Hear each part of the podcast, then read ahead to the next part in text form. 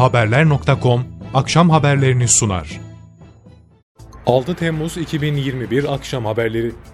Mardin'de İl Emniyet Müdürlüğü Terörle Mücadele Şube Müdürlüğü ekipleri Mardin Cumhuriyet Başsavcılığı'nın talimatıyla terör örgütü PKK yönelik çalışma başlattı.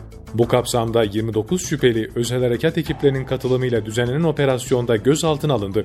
Şüphelilerin adreslerinde yapılan aramalarda Kaleşnikov tüfeği, ruhsatsız av tüfeği, terör örgütüne ait bez parçaları ve çok sayıda örgütsel doküman ele geçirildi.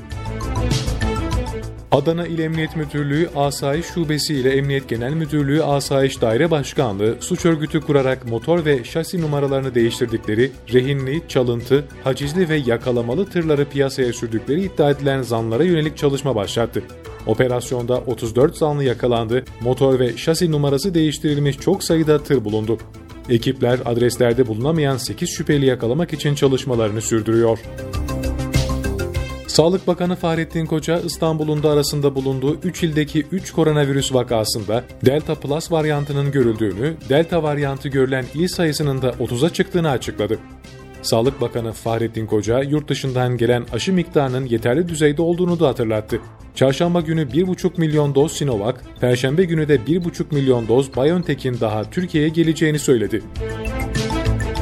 Çevre ve Şehircilik Bakanlığı'nca Marmara Denizi eylem planı çerçevesinde başlatılan müsilaj temizleme seferberliği kapsamında İstanbul'daki çalışmalar devam ediyor. Açıklarda deniz süpürgeleriyle toplanan müsilaj kıyıya getirildikten sonra burada katı sıvı emici araçlarla çekildikten sonra Şile'deki İstanbul Büyükşehir Belediyesi'ne ait katı atık bertaraf tesislerine götürülüyor. Yapılan yoğun çalışmaların sonucunda İstanbul kıyılarındaki müsilaj yoğunluğunun azaldığı gözlendi. Türkiye'nin Avrupa Birliği ülkelerine yaptığı ihracat Ocak-Haziran döneminde geçen yılın aynı dönemine göre %42 artarak 40 milyar 857 milyon 72 bin dolara yükseldi. Türkiye'nin ihracatı yılın ilk 6 ayında geçen yılın aynı dönemine göre %39.9 artarak 75 milyar 59 milyon 271 bin dolardan 104 milyar 982 milyon 69 bin dolara çıktı. Yılın ilk 6 ayında Avrupa Birliği ülkelerine en fazla otomotiv endüstrisi, hazır giyim ve konfeksiyon, kimyevi maddeler ve mamulleri ve çelik ihracatı yapıldı. Türkiye'den sadece kimlik belgesiyle gerçekleştirilebilecek seyahatlerde Uluslararası Sivil Havacılık Teşkilatı belgelendirilmesi standartlarına uygun fotoğraflı kimlik kartı şartı aranmaya başlandığı duyuruldu. Yapılan duyuruda Moldova ve Ukrayna'ya çıkış yapmak üzere fotoğrafsız kimlik kartlarıyla hudut kapılarımıza gelen vatandaşlarımızın çıkışlarının yaptırılmaması konusunda da hudut kapılarımız talimatlandırılmıştır denildi.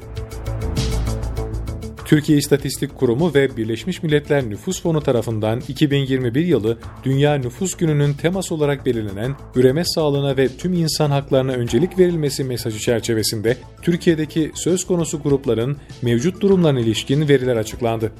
Buna göre Türkiye 83 milyon 384 bin 680 kişiyle nüfus büyüklüğüne göre 235 ülke arasında 19. sırada yer alırken dünya toplam nüfusunun %1.1'ini kapsadı. Rusya'nın Kamçatka bölgesinde irtibatın kesildiği, içinde 22 yolcu ve 6 mürettebatın bulunduğu AN-26 tipi yolcu uçağının düştüğü açıklandı. Helikopter ve uçaklarla bölgede yapılan arama kurtarma çalışmaları sonucunda uçağın enkazı Palana kentinde bulunan havalimanına 4 ila 5 kilometre uzaklıkta tespit edildi. İlk belirlemelere göre havalimanına inişe geçtiği esnada bir tepeye çarpan uçaktaki yolcu ve mürettebatın tamamının hayatını kaybettiği aktarıldı.